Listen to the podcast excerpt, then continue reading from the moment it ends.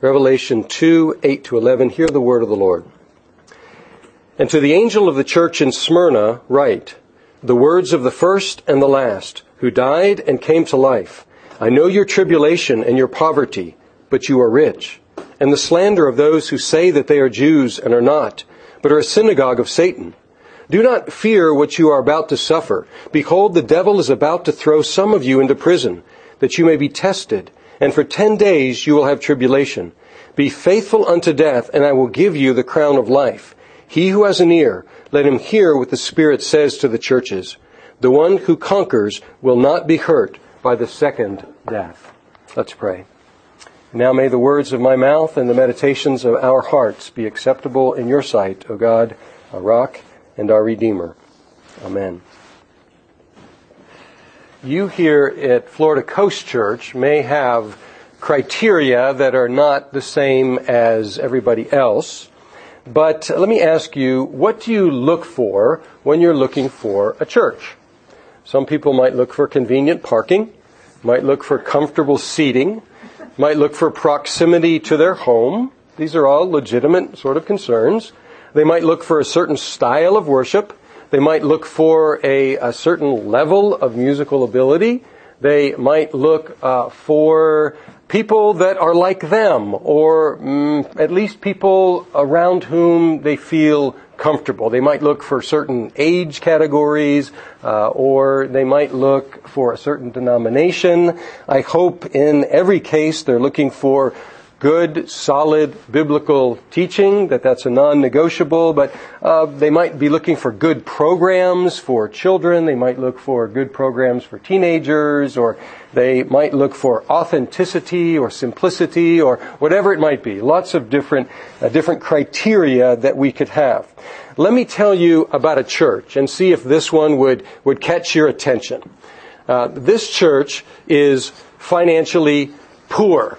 Not only are the members of the church poor, but the church itself is very poor in resources. It's just scraping by. It has almost nothing. And one of the reasons it has almost nothing is because it's almost universally despised and rejected by its neighbors. So it lives in a hostile environment. And in addition to that, uh, some of its some of its members are currently in prison and some of them are on death row, and their outcome is still up in the air. They're waiting for a sentence to uh, be handed down pretty soon. Well, that would describe the church in Smyrna. What do you think? Would that be uh, top on your list if that were the description of uh, churches and you were looking for a church? Um, it's interesting. This is the church in Smyrna, and this is only one, uh, I'm sorry, this is one of only two churches of these seven churches about which Jesus has only positive things to say. In, in five of the cases, he has some criticism to level against the churches, but in only two, in this one and one other, is he altogether positive, which gives us an idea that perhaps our criteria about what makes a good church and Jesus' criteria about what makes a good church may not be completely aligned. And so we want to discover today what Jesus considers to be a good church and what was so good about this church in Smyrna and what we can learn from that church as we are beginning our church here at Florida Coast Church. Now, we saw last week that these letters are set up the same way. We have an introduction, and in this introduction, Jesus presents himself. And when Jesus presents himself, he presents himself using pieces from chapter 1. In chapter 1, he presented himself, and he presented himself in a vision, and he then spoke. And uh, in chapters 2 and 3, they go and they pick up pieces from that self-introduction of Jesus, that vision of Jesus. And what they do is they pick up pieces that are pertinent to the church. We saw last week that uh, he identified himself as the one who walks among the seven lampstands. And that was pertinent for Ephesus. Why? Because he says, if you don't repent, I'm going to remove your lampstand. And so his self-identification went along with the particular need of the church. And so what he does here, he identifies himself here in verse uh, 8, and it says, To the angel of the church in Smyrna, write, the words of the first and the last who died and came to life. Now let's go back to chapter 1, and we'll see from where that came chapter 1, it says, Behold, he is coming with the clouds, and every eye will see him, even those who pierced him. All the tribes of the earth will wail on account of him. Even so, amen. Then God says, I am the Alpha and the Omega, which is the beginning and the end, who is and who was and who is to come, the Almighty. Then if you go down to verse 17, John turns around, he hears a voice speaking, and he turns around and he sees this vision, and he says, When I saw him, I fell at his feet as though dead.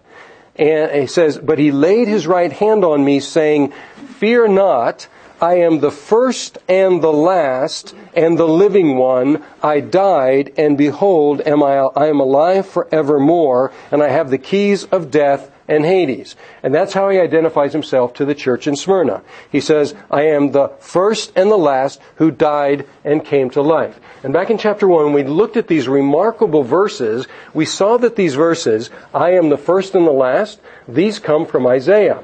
And we went back and looked at Isaiah 41, 4, Isaiah 44, 6, Isaiah 48, 12. But let me just remind you who was speaking those words. I am the first and the last. And we go back to Isaiah, and that is the Lord God Almighty who is speaking those words. And here, who is speaking those words? Jesus is speaking those words. And so you may or may not believe that Jesus is God, but it is indubitable that he presents himself as God in the New Testament. And he is saying here, I am the first and I am the last. I am the living one. I am the one who is alive forevermore. Now, there's something interesting about this, this, this way he introduces himself in 117 and now once again in 2.7. He puts right next to each other the eternal and the historical. He says, I am the first and the last. I am the one who is alive. And we saw that that goes back to the, the, the, uh, the announcement of God to Moses. That I am the eternal one, the I am, the eternal existing one. But he says, I died. Now that's shocking, and it should, it should jar us a little bit. Didn't you just say that you're the everlasting one?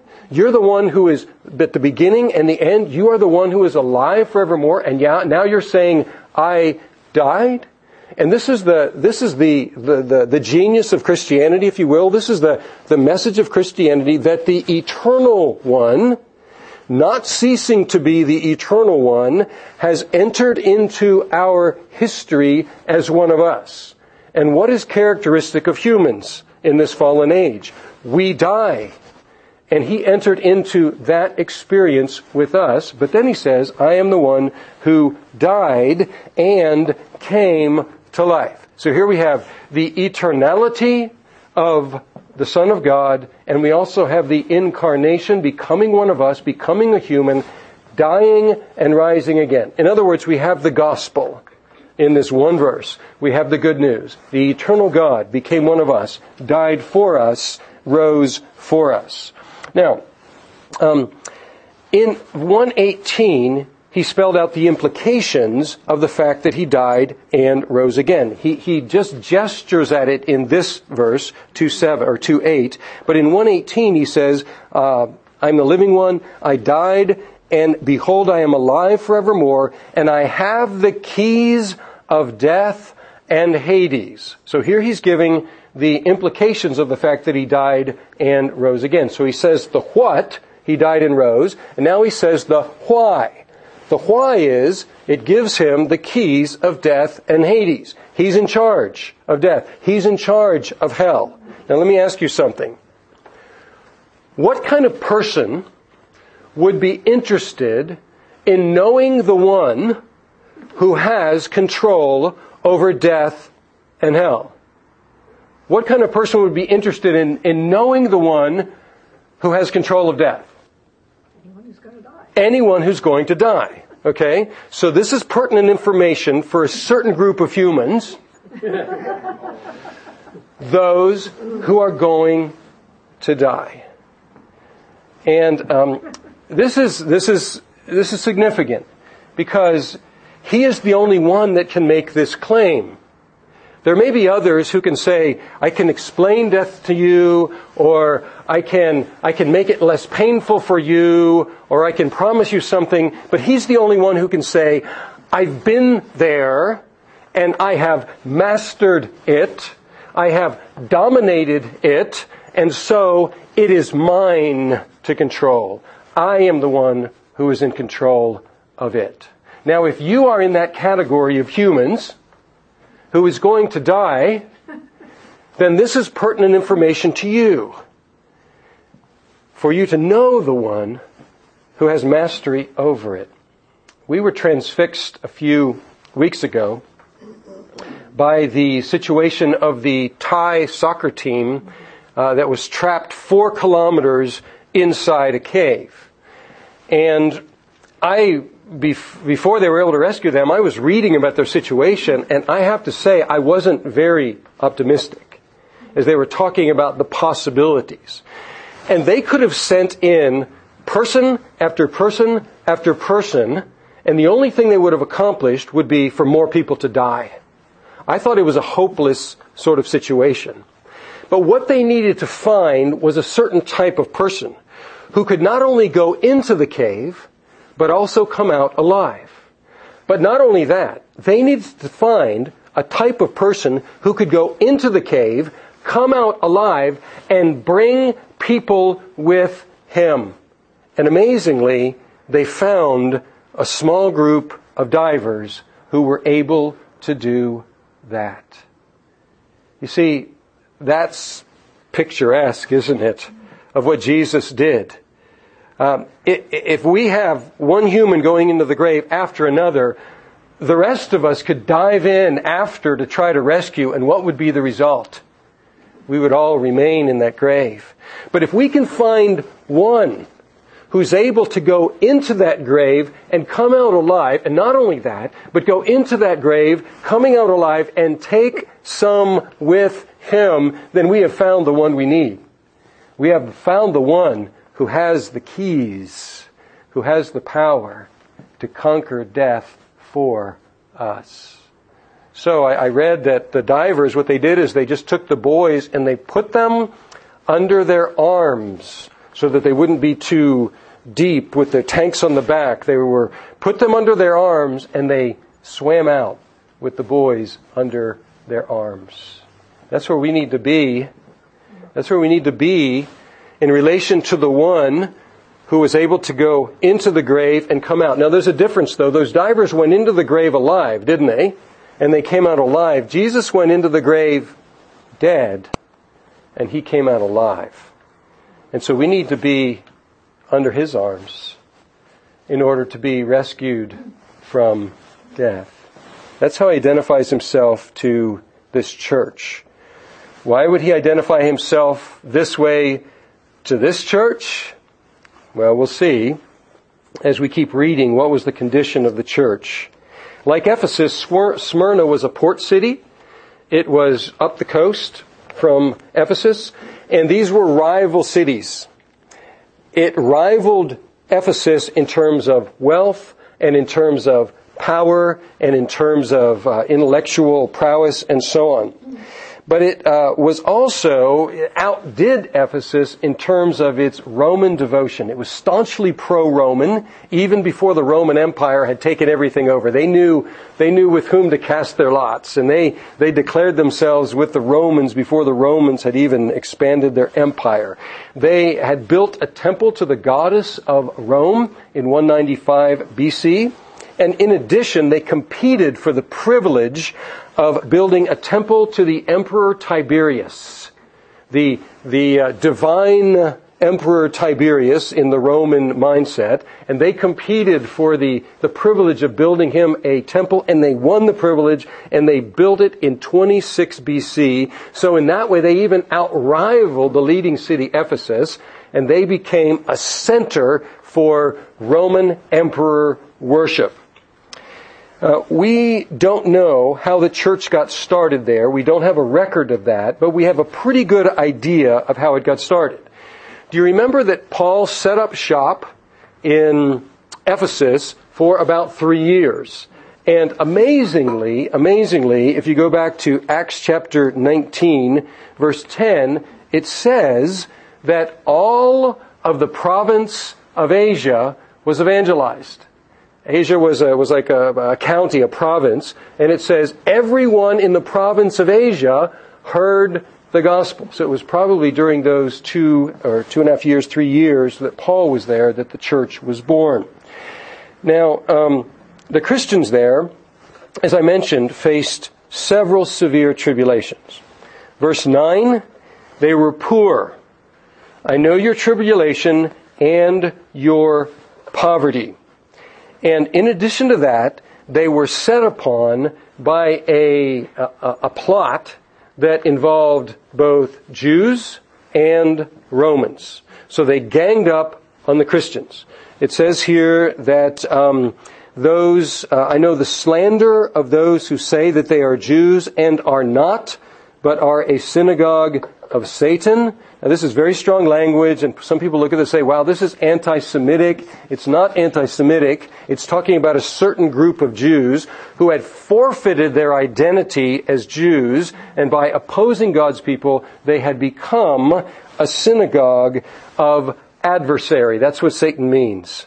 Uh, they had become a synagogue of the adversary, a gathering of the adversary. By the way, um, historically speaking, uh, when Christianity began to be disassociated with Judaism, it was associated with Judaism at the beginning, and so it was it was protected under the umbrella of Judaism because Judaism was a religio licita. It was a, a legitimate religion, a recognized religion, a tolerated religion in the Roman Empire. But then once Christianity began to be disassociated with it in the eyes of the Romans, guess what? It was no longer tolerated. It was illegitimate. It was to be stamped out. And that's why you have, from the end of the first century up until the Edict of Toleration of Constantine, which was in 311 AD, so we have about two centuries there of persecution. And that's what we see here. Some of them were about to be imprisoned. Look at verse 10. Do not fear what you're about to suffer. Behold, the devil is about to throw some of you into prison. Now he's already called Satan the adversary, using that name, and now he calls him devil, which means slanderer. It says, the slanderer is about to throw some of you into prison that you may be tested, and for ten days you will have tribulation. So, this was not going to be a long period. This is one of these symbolic numbers in, uh, in Revelation. Ten, it's a short, uh, limited period. And uh, their imprisonment was not going to last long. Why not? Because the uh, purpose of imprisonment was not to punish. Uh, the purpose of imprisonment was to decide whether to kill them or not. So they were just holding them on death row until they decided what to do. And so likely some of them were about to die for their faith. That was the situation. Or so it appeared. Because Jesus had a different evaluation of the situation. They were poor, but Jesus says what? But you are rich. Everybody looking on would say, oh, those poor Christians, they just don't have much, do they? But Jesus said to them, I know your poverty. I know your financial straits, but you are rich. Why was he calling them rich? Well, if you go back to what we call the Sermon on the Mount, uh, in Luke, the version is a bit different. And in Luke, it says, Blessed are you who are poor. Now, Matthew's version, it may have been a different accounting of the same sermon, or it may have been a different occasion when he preached a similar sermon. We don't know. But Matthew says, Blessed are the poor in spirit. But Luke says, Blessed are you who are poor, for yours is the kingdom of God. So looking at the church at Smyrna, everybody look at it and say, wow, poor people. And Jesus says, you're rich. Why are they rich? They have the kingdom of God. My friends, if you have the kingdom of God, there's no way you can be poor. You're rich. And he says to them, Smyrnans, you're rich. And then he goes on and he finishes the reversal of all things, uh, verse 24, but woe to you who are rich, for you have received your consolation. So their persecutors were having their blessing now, and the Smyrna Christians were those who possessed the kingdom of God. That wasn't what the eye could see, but Jesus really could see what was going on. Jesus also spoke of the, the slanderer's work. But look at how he does this. Look at verse 10. How he speaks about the devil's work. He says, Do not fear what you are about to suffer. Behold, the devil is about to throw some of you into prison that you may be tested. And for ten days you will have tribulation. It's curious how he speaks about the devil's work. He says, Behold. Now, oftentimes in Scripture, we find angels or the Lord Himself coming and saying, Behold, and then He says what He's going to do. So it's interesting that here He begins this announcement about what the devil is going to do by using this formula that's usually used for some sort of a divine action. Behold. Well, why did he start that way? The answer is because this was a divine action. Not only does he have the keys of death and hell, but he holds the leash that is around Satan's neck. And he says, Behold, this is what the devil is going to do. This is what the, the slanderer is going to do. But he speaks about it as one who is in control of the whole situation. So he controls death he controls hell and he controls the devil himself. The devil is going to do his bidding. And here we have the purpose of it. It says, do not suffer what you, don't, do not fear what you're about to suffer. Behold, the devil is about to throw some of you into prison that you may be tested. That you may be tested. We've already seen that word once.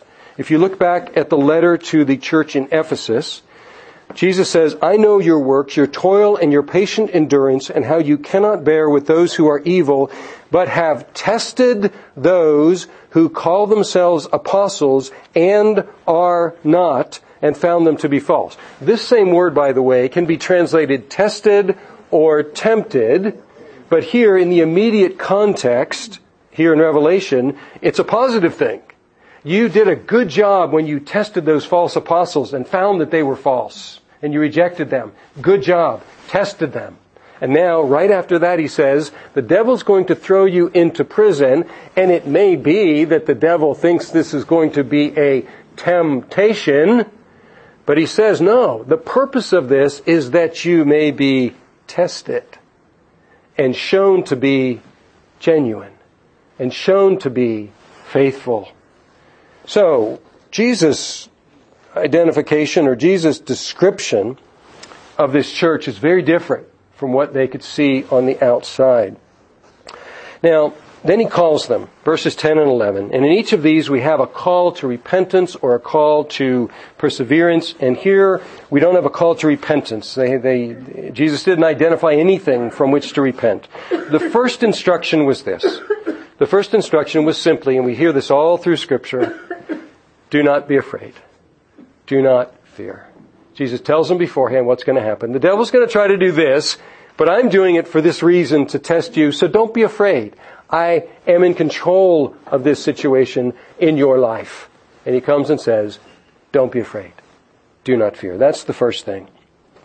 Um, the worst that their adversaries could do for them, or do to them, would be to kill them. And Jesus actually has already addressed that eventuality. Back in Luke chapter 12 verse 4, it's on page 965 of your Bibles. Here he tells them not to have any fear. He says, I tell you, my friends, do not fear those who kill the body, and after that have nothing more that they can do. But I will warn you whom to fear. Fear him who, after he has killed, has authority to cast into hell. Speaking of God. So, uh, he's saying, don't be afraid. What can your persecutors do to you? What's the worst they can do? The worst they can do is kill you. And if that's the worst they can do, then you don't need to be afraid. Why? Jesus says, I'm the first and the last. I'm the one who died, and I came to life again. And I'm the one who has the keys of death and hell. So don't be afraid, because that's all that they can do to you. You see, this had happened before. It had happened before, and it had backfired. You see, it had happened before that some Jews and some Romans had gotten together. And it was in the case of Jesus. They also conspired against him. They also slandered him. They also brought him to a sham trial. And they also had him sentenced to death and executed. But it backfired. They thought they were taking care of a problem. But they didn't deal with the resurrection. They didn't count on the resurrection and they fell right into the divine plan. They tried. And the worst they could do to Jesus was kill him. But that was all. But it backfired three days later as he rose from the dead. And it backfired in the case of the Smyrnan Christians, and it has always backfired on those who rise up against God's people and try to wield against us the threat of death because we are the people of the one who has authority over death. If that's the worst they can do to us, then we have nothing to fear. Fear not. Now, he then called them, also in verse 10, to be faithful. We can talk this way about death, that he's conquered it, but we're humans, and we're fragile, and we're fearful, and we are likely to give in under severe temptation and trial. But he says, Do not fear what you're about to suffer. Behold, the devil is about to throw some of you into prison that you may be tested. For ten days you will have tribulation. Be faithful unto death. That's the second call. First of all, don't fear and be faithful unto death. Those who continue to believe will receive the crown of life. He says, Be faithful unto death, and I will give you the crown of life. What is the crown of life? The crown of life is life. We saw last week that the tree of life that is promised to those who overcome is life. And here we have another image. Life was presented as a tree with its fruits. Now life is presented as a crown. If you continue to be faithful to the end, believing to the end, you will receive the crown of life. Now, this call is the same for those who were to become martyrs as it is for all Christians. For all Christians. We're not in the same sort of situation in which they were, but the call is still the same. Do not fear and be faithful unto death. Um, this is this is a very important thing to emphasize because unfortunately, in evangelical churches, this doctrine of perseverance until the end has been watered down. The call all through Scripture is is not make some initial joyful response to the gospel and then get on with your lives and do whatever you want. The call is always believe on the Lord Jesus Christ today and believe tomorrow and believe the next day and believe the day after that and continue believing and continue walking in faith until the end and receive the crown of life. You'll hear some people just sort of glibly say, well, once saved, always saved. And that's not incorrect, but it gives the wrong idea oftentimes. Because it oftentimes gives the idea of, oh yes, if you responded to an evangelistic appeal 40 years ago and you walked the aisle and you responded, you were saved, so don't worry about anything after that. Don't worry about whether there's evidence in your life of any change or of any love for God or of any love for neighbor, of any passion for the lost. Don't worry about those sort of things or any longing for purity and repentance. Don't worry about that. Hey, you walk the aisle, everything's good, you're in. That's the, that's the danger of that expression. It's not wrong, but it can be deceptive. A better way to say it is this. Be faithful to the end. Keep believing to the end and you will receive the crown of life. Why will we receive the crown of life? We'll receive the crown of life because Christ has died and Christ has risen again. And if we are believing now, we receive that crown. If we're believing on the day of our death, we receive that crown. Now, the good news is God will preserve His people. And God will enable His people to persevere to the end. So the perseverance in faith is really God's preserving us in our faith. But that's the message to them. That's the message to us. And then we have the, the call to hear what the Spirit says. Verse 11, this is in all of them, all of the letters. He who has an ear, she who has an ear, let him hear, let her hear what the Spirit says to the churches. Now we saw last week, and we see again, he's speaking to the church, but then he gives this individual call, doesn't he? How is our church going to be faithful to the end? It's going to be faithful to the end if I'm faithful to the end and if you're faithful to the end. How is our church going to hear what the Spirit is saying? If I hear what the Spirit is saying, if you hear what the Spirit is saying. So there's this individual call at the end to all of us to hear what the Spirit is saying to the churches. And then we have the promise. And it says here, in all of them, it talks about the one who conquers. The one who conquers will not be hurt by the second death. Why all this emphasis on death with Smyrna? We already saw, because some of them were likely about to die. But he says, if you conquer, how? Conquer. By continuing to believe, by continuing to walk, by continuing to practice your faith. How, what will you receive? You will receive this, this power over the second death. What is the second death? Well, the first death is our physical death. And as much as we might like to be released from that, we have no promise in Scripture that we will avoid the first death. In fact, we're told that we will experience that first, first death, the, the dissolution of our bodies. We can count on that. But there is the second death, and we have the definition of the second death in Revelation chapter 20, at the end of the same book, Revelation chapter 20, page 1143 in your Bibles. Revelation 20:14. It says, "Then death and Hades." Didn't we just hear something about death and, death and Hades? Didn't we hear about the one who has the keys of those? Well, here we're getting to the end. It says, "Death and Hades were thrown into the lake of fire." So somebody is throwing death and Hades. Somebody who has power over death and Hades is throwing them into the lake of fire. And then it says, "This is the second death, the lake of fire." And if anyone's name was not found written in the book of life, he was thrown into the lake of fire. So here we have the second death. The second death is what? It's eternal punishment. What we usually call hell itself. So what's he saying here? He's saying if you conquer, you don't need to worry about that. Even if you experience the first death through martyrdom, you don't need to worry about the second death.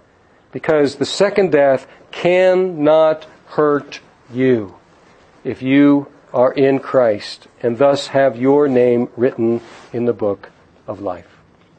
Now, how long did this persecution last in Smyrna in the first century? Ten days, a limited period. We don't know any more about how, last, how long it lasted or how many people died in it, but we do know that persecution broke out periodically in Smyrna since that day. Do you remember I mentioned Ignatius last week? Ignatius was traveling to Rome in order to be martyred. And he stopped in Smyrna. And once he had stopped in Smyrna, he wrote a letter. He wrote a number of letters. We still have uh, some of these letters. He wrote a letter back to the pastor in Smyrna. And by the way, he was writing as he was going to his martyrdom saying, please don't intervene. Nobody's going to take this from me. Don't try to get in my way. I'm going to Rome to be martyred. And so he wrote back to Smyrna to the pastor whose name was Polycarp. Polycarp. Now, Polycarp's interesting because Polycarp may have known the Apostle John. So Polycarp was the pastor in Smyrna, and Ignatius writes him a letter in 115 AD. Now, we have something else written 40 years after that. So now we're in the 150s, and there was a, an account written in the 150s called The Martyrdom of Polycarp. So not only did Ignatius meet his end as a martyr in Rome, Polycarp met his end as a martyr in Smyrna. So we're talking about 50, 55 years after this persecution in, that's recorded here in Revelation, and it's still going on in Smyrna, at least periodically. It's a fascinating, fascinating read. You can look it up. Just type in the martyrdom of Polycarp and read this account of his martyrdom. Uh, they arrested him. They took him to the, the stadium and there, once again, Jews and Romans were conspiring against the Christians, and they gave him an opportunity to recant. And they said to him, just swear by Caesar and say, away with the atheists, because that's what they considered Christians to be atheists, because they didn't believe in the divine Caesar and the divine pantheon of gods, Roman gods. So he, he, the proconsul just said, just, just swear by Caesar and say, away with the atheists, and, and we'll let you go. And so Polycarp sighed and he looked up to heaven and he motioned to the crowd and said, away with the atheists. Well, this didn't sit real well with the proconsul, but he said, old man, have regard for your age. I don't really want to do this to you. What he really wanted was a, a, recantation. What he really wanted was for him to deny Christ publicly. They didn't really want to have to kill him. But he said, old man, have, have mercy on your age. And, and just, just deny Christ and, and it'll be all over. And Polycarp responded and said, he said, 86 years have I served Christ and he has done me no harm. How could I now deny the master who bought me. And then the proconsul tried to, to turn it up. He said, I have beasts. And Polycarp said, call for them. And he said, if you despise the beasts, I have fire. And he said, Polycarp responded and said, you talk about a fire that burns for a little while and then is extinguished, but you know nothing about the fire that burns forever. The second death. And so he sent the, the proconsul sent the announcer out to the middle and he proclaimed three times, Polycarp has confessed himself a Christian. Polycarp has confessed himself a Christian. Polycarp has confessed himself a Christian. And so they put him in the middle of the flames or in the, on the stake. They were going to nail him to it, and he said, You don't need to nail me to it. I'm not going anywhere. And they lit the flames. And Polycarp, yes, he experienced the first death. Yes, he experienced those flames that burn for a little while, but then are extinguished. But he was crowned with the crown of life. And that second death, it couldn't touch him. Now, I suppose this letter to Smyrna is getting some attention recently because there's another pastor who has been set upon, slandered, falsely accused, and thrown into prison. We've been praying for him. His name is Andrew Brunson, and he was the founder of the Resurrection Church in Izmir, which is the new name for the city of Smyrna. Same place, same things going on. But he's the pastor of what church? Resurrection. The Resurrection Church. The church of the one who died, the one who rose again, the one who has death and Hades and the devil in His control. In that city of some million, five million, I'm sorry, five million, there are two or three hundred native believers. And in that country of some 80 million, there are a few thousand believers. And I'm guessing that they were much like this church in Smyrna, probably poor for the most part, certainly persecuted, imprisoned for sure, and I don't know if any of them will be put to death for their faith or not. We at Florida Coast Church probably have a hard time identifying, don't we? We're not poor. We're not persecuted. Uh, we're not imprisoned for our faith. We don't fear martyrdom. Whether that will ever come to us here in the United States is beyond our knowledge at that point, this point. It may, it may not. There's another op, uh, temptation that we'll see in some of the later letters that probably relate more to our situation than this one. But wherever, whatever our future may be, the instruction is still the same. Do not fear what's going to happen to you. Be faithful unto death, however that death may come. Give careful attention to the words of God spoken in His Word through His Spirit and conquer by faith. Let's pray. Our God, we thank you for the fact that 2,000 years later there is still a church in Smyrna. Its lampstand was not taken away. It's a small church. It's a poor church. It's a persecuted church. It's an imprisoned church, just like it was 20 centuries ago.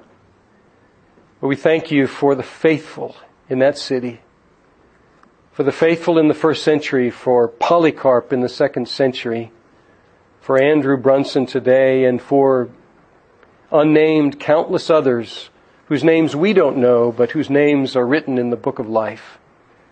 We thank you that they were able to be faithful unto death, and we pray for ourselves, here in our comfort, here in our freedom, they would not be afraid, that we would be faithful unto death, that we would hear your words, and that we too would conquer by faith that we might receive the crown of life. And we pray this in Christ's name. Amen.